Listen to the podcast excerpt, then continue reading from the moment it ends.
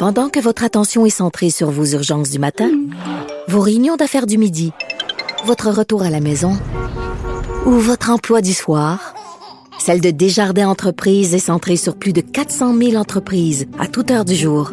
Grâce à notre connaissance des secteurs d'activité et à notre accompagnement spécialisé, nous aidons les entrepreneurs à relever chaque défi pour qu'ils puissent rester centrés sur ce qui compte, le développement de leur entreprise. Mon Dieu, que ce gouvernement-là a besoin là, d'humanité. Cube Radio. Merci d'écouter Cube Radio. Bon mardi. Merci d'écouter Politiquement Incorrect. Ça, c'est une commissaire, ça, Fred. Là. C'est ça, là. Commissaire indépendante. Commissaire indépendante, une commissaire d'école indépendante, ouais, oui, qui chiale contre le gouvernement Legault à cause de la loi 40 qui ont passé sous le bâillon dans la nuit de vendredi à samedi. À 3h30 du matin. Hein? 3h30 ouais, du matin. T'imagines, là, ils sont tous là les représentants, là, les députés là, avec des cernes. Et c'est drôle parce qu'Antoine Robitaille, aujourd'hui, il dit qu'il manque jamais ça, lui. Quand il y a des affaires là, sur le baillon à 3h30 du matin, lui, il écoute ça. Il dit, c'est le fun de voir, c'est un gros show. Tu vois les députés qui sont fatigués puis qui votent, là, ils sont à leur 10e tasse de café. Là. Avoir à l'usure, c'est ça l'expression? C'est on va t'avoir à l'usure. Avoir à l'usure. On va t'avoir à l'usure. Vous allez tellement être écœurés, on va vous passer ça en pleine nuit. C'est très bizarre sur tout le débat sur la loi 40. Et je l'avoue très humblement, je suis comme la majorité d'entre vous. Je suis convaincu, je n'ai pas lu le projet de loi. J'ai lu sur le projet de loi, mais j'ai pas lu le projet de loi.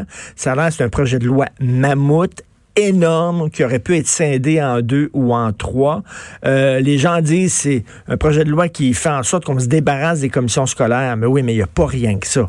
Il n'y a pas rien que ça. Il y a plein d'autres affaires dans ce projet de loi-là qui nous touchent tous dans la vie de tous les jours. Sauf que, bon, c'est un projet énorme. Et là, d'un côté, il y a un gouvernement qui semble pressé. Là, ils ont déposé un projet de loi mammouth. Eux autres même sont arrivés avec plein d'amendements, plus de 80 amendements à leur propre projet de loi. Et là, l'opposition devait passer à travers le projet de loi. Ils disent qu'ils n'ont pas eu suffisamment d'heures pour l'étudier comme faut, qu'ils ont été forcés, là, tu sais, vraiment, ils nous l'ont poussé dans la gorge. Et d'ailleurs, ça, c'est très drôle. À la dernière minute, vendredi, quelques heures avant qu'il soit adopté sur le bâillon, ils ont passé comme une petite vite. Ils ont passé comme un amendement qui disait, si jamais il y a un centre de service, vous savez, les centres de service, c'est ça qui vont remplacer les commissions scolaires, s'il y a un centre de service qui a besoin d'un immeuble quelconque, parce qu'ils ont des besoins pour une école, pour quoi que ce soit, les municipalités vont être obligées, d'après la loi, de leur passer un immeuble sans être payé, pas une maudite scène. C'est un des points. On peut écouter Jean-François, okay.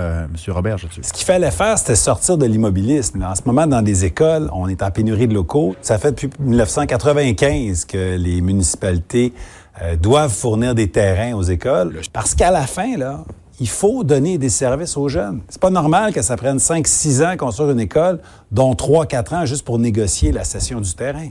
Fait que là, d'un côté, t'as le gouvernement, il dit là, on n'a pas assez sans catimini, là, parce qu'à un moment donné, il faut que les villes passent des immeubles, il faut, parce que ça traîne trop, on a besoin d'écoles, on a besoin d'immeubles. Là, les municipalités disent, attends une minute, là. Pourquoi vous ne nous avez pas demandé la permission? Pourquoi vous n'avez pas laissé lire ce projet de loi-là? Vous avez passé l'amendement, vous essayez de nous passer un sapin. Et c'est vrai que d'un côté, mettons, quand le fédéral il outrepasse le provincial, quand le fédéral ne respecte pas les champs de juridiction, les champs de compétences provinciales, on n'est pas content.